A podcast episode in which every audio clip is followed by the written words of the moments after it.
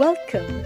You're listening to Latin Waves with your hosts, Sylvia and Stuart Richardson. Latin Waves is more than just hot rhythms. This is a show about community, about creating a culture that is inclusive and based on fairness. Because everyone deserves dignity, respect, and has something to contribute. A new world is possible, and it all starts with us. I'm delighted to be joined by Jorge Marti. He is the Secretariat of Hands Off Venezuela. Welcome to our program, Jorge. It's a pleasure to be with you.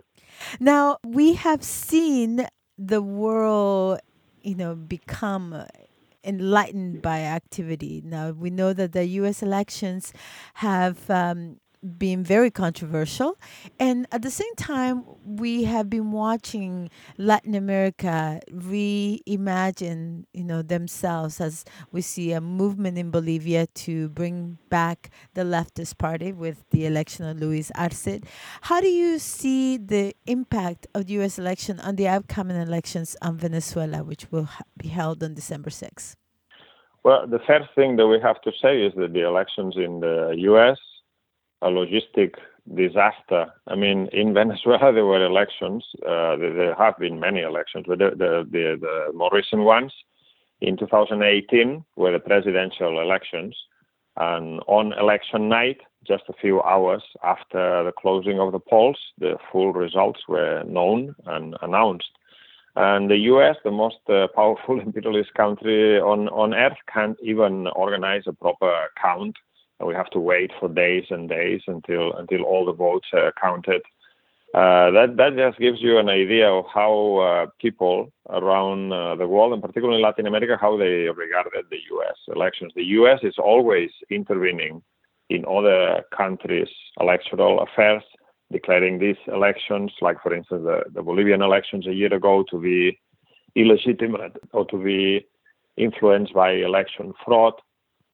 But when it comes to the U.S., then uh, they can't even organize a proper presidential uh, election. And all these claims from Trump of election fraud, although they are obviously not true, but they have gone a long way to dispel the myth of the U.S. being a perfect democracy uh, when they don't even have a, a, system of direct presidential election. They, they elect people to go onto a, onto a an electoral college, and there's millions of people who are disenfranchised. So that's the first observation that I will uh, make. The second is that in, real, in reality, the foreign policy of both parties, the Democrats and the Republicans, uh, towards Latin America is always very similar. We shouldn't forget that it was uh, President Kennedy who uh, presided over the Bay of Pigs invasion, attempted invasion of Cuba. It was uh, Obama who first introduced an executive order declaring that Venezuela was an immediate danger to U.S. national security. And on the basis of this executive order signed by uh, Obama, then all the sanctions uh, against Venezuela in the last few years have been implemented on basis. Um, so there isn't a fundamental difference in foreign uh, policy. Uh, Biden criticized Trump for not having removed Maduro from power in Venezuela. And if Trump won the election, he was going to make a deal with Putin and, le- and leave Maduro off the hook. So in reality, they're competing with each other to see who is more imperialist and interventionist in relation to Latin America. There might be perhaps uh, some difference in the foreign policy, and that's when it comes to Cuba, where both parties have the same aim, uh, the aim of uh, uh, overthrowing the Cuban Revolution and introducing capitalism in the island. But it seems that increasing the embargo and the blockade in Cuba. But in the meantime, as you mentioned, there's been good, interesting developments in, in Latin America. The victory of uh, Evo Morales' party in the Bolivian elections after one year of an illegitimate coup uh, government so yeah, there have there has been changes, been big protests that overthrew two governments in uh, Peru, uh, massive protests against budget cuts in uh, Guatemala. Uh, I think there is a general trend towards people saying enough is enough, and these protests have been inspired by what happened a year ago in Chile and in uh, Ecuador. I think it's a very interesting uh, time. And the fact that the United States is so uh, divided, uh, so polarized, um, slightly taken its eye off the the ball in relation to Latin America opens up a little bit of space, I think, perhaps. I think it's really important to note um, that both Republican and Democrats have similar interventionist and imperialist policies when it comes to Latin America and other regions of the world as well. And you're right to point out that sometimes by putting a person of color, some social movements may be lulled into believing that there is change coming, as it was the case with Obama, you know, whereas we saw the, the preemptive war in Libya being launched by a black president again in a, an African country. So uh, there is a lot of um, things that we have to contend within our social movements, you know, in North America. So, can we talk a little bit about uh, the importance then of uh, social movements? We know now that under COVID, many workers in North America have been completely devastated, you know, and some have been even denied the benefits that they were entitled to. So, how has this pandemic uh, affected our social movements, uh, and how can it become an opportunity for us to reimagine our, our, our movements in new ways and more collaborative processes? First of all, in, in Latin America, the, the pandemic has really devastated whole countries. Peru is now one of the countries with the highest level of uh, COVID 19 deaths per head of population anywhere in the world. Uh, the situation in Ecuador was also very bad a few months ago. In Chile, uh, not not to speak of uh, Brazil, a country whose president has followed more or less the same policy as Trump. I don't do anything, and uh, and uh, where tens of thousands have uh, died unnecessarily of this pandemic. And uh, the policy that they followed in the United States is, is, is, exactly the same one not do anything. In the name of capitalist profits, or, or, as they say, the economy, we need to protect the economy, but what they mean is we need to protect uh, the bosses' uh, profits. They have led uh, tens of thousands of people to die uh, when there was no need for this. Many of these deaths could have been avoided if uh, serious action had been taken much earlier. The, the COVID 19 pandemic has had temporarily the effect of uh, suspending or paralyzing some of the movements that were going on before, like, for instance, the insurrectionary movement in, in Chile, which started one year ago. But that is not something that will last forever. Uh, and we have already seen the, the uprising of the Black Lives Matter in the US took place in the middle of the pandemic, and, and people were so angry at, at, yet another example of uh, police brutality and police killings that they came out on the streets, not only in Minneapolis but across across the whole of the United States in a massive uprising. Uh, we have seen also big protests in the last few days in uh, Chile, including a national strike of the dock workers against uh, attempts of the government to fudge the issue of uh, pensions. Uh, we have seen mass movements in Colombia just a few weeks ago, also against police brutality and killings, the, the movement in uh, Guatemala in the last few days.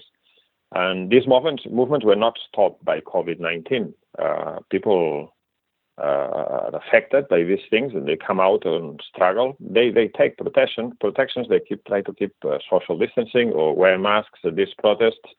But life continues, exploitation continues, and people continue to need to go out and, and, and struggle. And the other aspect I will say is that this COVID-19 pandemic has has shaken everyone. It is a complete change from your normal everyday uh, life, uh, and has revealed, in the eyes of millions, I will say, the real nature of the capitalist uh, system. First of all, because uh, many health systems uh, around the world were completely unprepared and had been decimated by years of austerity policies, cuts in, uh, in public health, and so on. Uh, in some countries, of course, like the United States, you don't have uh, a national health service. You have private insurance. People who cannot pay uh, are then forced to go out to, to work regardless of any considerations for for security and safety, preventing uh, themselves from getting infected. Not only this, but then when it came to lockdowns, we, we saw we saw the, the hypocrisy of uh, capitalism. People were being asked to stay home in the countries where these policies were implemented, but then at the same time they were asked to go to work even in sectors which cannot, by any stretch of imagination, be considered as essential sectors of the economy. So, so their lives were being put at risk to maintain capitalist profits. And I think that this has shaken the consciousness of millions of people. On top of this, we have the economic crisis, which is not caused by COVID 19. It's an economic crisis that already started before, was, was coming already. It's obviously been accelerated and uh, made deeper by COVID 19 and the paralyzation of production that's come with it. But this is a, crisis of capitalism where millions, tens of millions of people have lost their jobs, where poverty has gone up massively. Uh, and so all of this is, having an impact on consciousness. It's having the impact of making people question the capitalist system, both in advanced capitalist countries like in, in the US, in Canada, in uh, Britain, uh, uh, across Europe, but, but also in uh, in dominated um, countries, countries that are dominated by imperialism, like in the whole of of Latin America. There is a very strong mood of questioning of capitalism, and I will say the youth and the women are at the forefront of these movements we've seen in the last the last one year, in the last in in a more recent uh, period in in Chile, in Mexico, in Peru, in Ecuador, uh, in Bolivia is very important. This is a generation that is growing up now, is becoming politically aware and active. That uh, at the time of the previous capitalist crisis in 2008, they were just about uh, being born. Perhaps uh, this was uh, this was now 12 years ago. People were born in 2000 uh, they're now 20, and all they have seen in their in their conscious life is capitalist crisis. Capitalism doesn't offer them anything, and uh, they don't have any hang-ups from the past, from the defeats of the say the 1970s or the 1980s.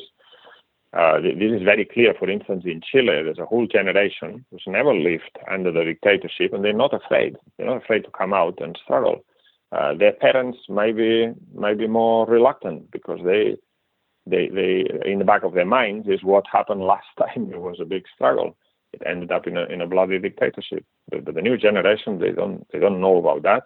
They have no direct experience. And, and this is a positive thing because they are fresh into a political struggle and they're prepared to to fight. Uh, they have no other alternative than than to fight when you talk about the devastation of an economic crisis, and many are saying COVID, COVID, but the truth is, as you point out, um, the economic crisis began long before. There's been so many capitalist economic crises. The you know the last one we never recovered from was in 2008 when the United States gave its entire GDP to the banks, and they said the banks could not you know fail and now, you know, we've seen in the midst of a pandemic, there is no relief for the people. But what this means uh, for us as a community, right? And when I was a child growing up through war, um, we were taught that community is immunity. You know, the only thing that protects you is other people and being with people. So, how do we move through both the neoliberal trauma of having our systems devastated by decades of neoliberalism and the imposed invasions that have you know not not just uh, military invasions but economic invasions as we're seeing in Venezuela with the imposition of sanctions and the numbers of people that are dying as a result of it how do we support each other in this time and especially in a time where the venezuelan people are again going to an election uh, that to you know have collective power and both representative power yes i think i think these elections coming up in venezuela are very important and they're very important for two reasons first of all because the national assembly uh, was dominated for five years by the right wing. Uh, the right wing won the election in December 2015, and since then they have had the domination of the National Assembly. So they've been able to uh, create disruption, uh, block uh, initiatives from the government, and they generally disregarded uh, the law and uh, the general interest. Not only this, they they used their victory in the national election, uh, National Assembly election in 2015, to to launch a whole series of initiatives to remove the government from power, which they they were not entitled to. They should have waited until the presidential election. And now it's an opportunity to remove them once and for all from the National Assembly, from their domination of the National Assembly through through the election. Um, and a whole section of the opposition, particularly those around Guaido, who organized two attempted coups last year, 2019, they have decided to boycott the elections. But this section of the opposition is completely divided, fractured, fighting amongst each other. And Guaido is very discredited amongst his own supporters and his political allies because he basically failed in what he set out to do, which was to replace Maduro as president. So that, that's an important point that there needs to be uh, a very high turnout in these elections to make them uh, legi- as legitimate as possible, despite the call from the opposition, the main sector of the opposition, uh, which is dominated by U.S. imperialist interests, to, to, to boycott this election. I think that's quite important. The second point is that for the first time in this election, there is a left wing list standing separate and outside of the PSUV, which is the main party in government and the party of Maduro. And this this coalition is called the um, Revolutionary People's Alternative, and it's come out of uh, discussions. It's a joint list between the Communist Party of Venezuela, between the the, the Patria para Todos, Fatherland for All, the Tupamaros, uh, the National uh, Commune Network, uh, Lucha de Clases, Class Struggle, and a whole number of other organizations, big and small, who have decided that they don't think the way the government is attempting to fight imperialist uh, intervention is the, is the right way. They argue that the, the, government is making concessions to the capitalist class, is making is conciliating with the coup plotters. For instance, Guaido, despite the fact that he's carried out two two attempted coups, is still free uh, to walk the streets and agitate uh, in illegal ways against the democratic will of the people. Uh, they point out that the government has now been privatizing uh, state-owned companies that were nationalized under Chavez.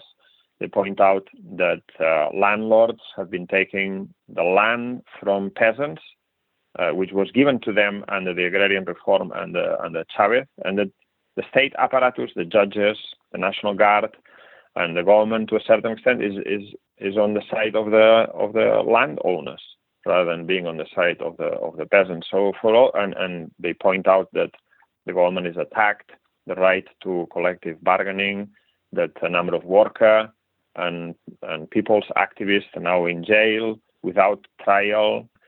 They, they argue that it's necessary to have a, an alternative list, the APR, People's Revolutionary Alternative, to stand in these elections to defend the genuine legacy of Chavez. So this debate will take place now for the first time.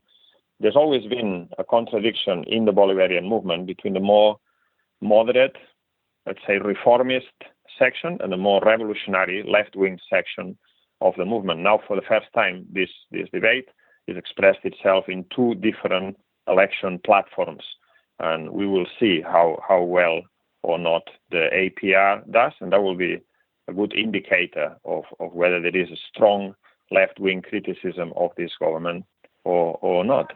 So I think that these two things are, are things to watch. Uh, one, the level of uh, participation, the turnout in these elections, which will be a sign of a complete defeat of the of the abstentionist, pro-imperialist right wing, and the other one, how well the left uh, People's Revolutionary Alternative does in the election, which will also be interesting to, to watch. The US, Washington, and, and the European Union have already said that these elections are not legitimate, despite the fact that uh, Venezuela invited uh, the European Union to send observers. They already said these elections are not legitimate or democratic. We will not recognize the result. I will say, look, it's it's it's up to the people of Venezuela to uh, vote and decide their own government. It's, it's not for someone in Washington or in Brussels to ratify such elections. I mean, when there's been all these allegations of fraud by Trump in the United States, no one has thought of asking Venezuela if they if they think the elections are free and fair. Uh, and quite rightly so. I mean, this is a matter for the U.S. people to decide. In the same way, the Venezuelan election should be a matter for the Venezuelan people to to decide who they want to elect and uh, whether the elections are free and fair, which which I think they are. I mean, this I think is about 120 different uh, political lists and parties standing in this election. Millions of people will will turn up at the polls. Uh, it is an election, and if if the right wing uh, opposition were to participate, they will they will get representation. There are some parties of the right wing part, taking part, but but the uh, the main ones around Guaido, they're boycotting this this election. Can you talk a little bit about how the sanctions have impacted the not just uh, the political process, but the community, you know, and, and life in Venezuela as a whole? Yes, I mean, the, the, as I said before, the, the sanctions started with uh, Obama's executive order in, in 2015. But really, uh, I mean, the country had already gone into an economic crisis before that with the collapse of oil prices around 2014. But of course, this, these sanctions uh, aggravate the economic uh, crisis to, to the nth degree. Uh, in 2019, there was an, an oil blockade and it's not just the fact that Venezuela used to sell most of its oil or, or, a large proportion of its oil exports to the US, which now is no longer possible, but also the fact that in order to refine oil products in Venezuela, Venezuela was, was buying uh, certain products from the United States, which it now has to source from other countries uh, in, in, in Africa, uh, in the Middle East, and so on, which is obviously a much longer journey, much more expensive. On top of this, the, the, the US has been threatening and bullying companies that do trade with Venezuela. It's not just that US sanctions affect US Venezuelan trade and affect US companies trading with, with Venezuela, but, but they also put pressure on other companies, companies from Russia, from Iran, from Nigeria, from Turkey, uh, from other parts of the world that, that were trading with Venezuela, they're now, they're now subject to bullying from the United States. This has a massive impact in Venezuela. There are massive shortages of fuel, which then impacts on public transportation, the transportation of food, the prices of food. Uh, this has had a massive uh, impact. According to some calculation, tens of thousands of people have died from causes which are directly related to this uh, re- regime of sanctions. So yeah, it has had a big impact, and also the I will say that the economic crisis in Venezuela, which is so deep, is partly caused or aggravated by by the sanctions. Has meant that people have less time for political participation. So it's had a, a detrimental effect on the revolutionary movement itself. If people have to spend most of the waking hours trying to trying to find a way of transporting themselves from A to B, trying to find uh, a way to get uh, the necessary foodstuffs to cook, then they don't have time for political participation, or they don't have as much time as they maybe they had earlier. So, I mean, this this sanctions regime is completely criminal, and not only this, it has not achieved the stated aim of uh, Washington when it implemented them. That is uh, a regime change in, in Venezuela.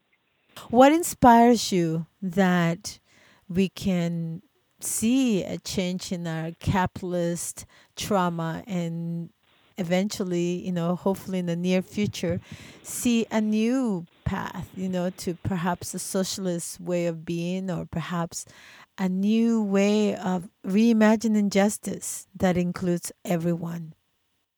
Uh, what inspires me? Well, I mean, the Venezuelan revolution over the last 20 years has shown the power of uh, everyday people, the workers, the peasants, the poor, the women, the youth, to participate in politics, number one, to take the reins of their own future. And they've done so in so many different ways. Workers' control in factories, factory occupations, peasant cooperatives. Uh, even if you were to, let's say, tomorrow remove the Maduro government, these experiences still remain there. And it will be very difficult for any right-wing government coming to power I don't I don't wish that on, on the Venezuelan people, but if that were the case, it would be very difficult to eradicate this from the consciousness of millions of people who've become empowered uh, in the sense of having power over their own lives. That's what a, revolution is.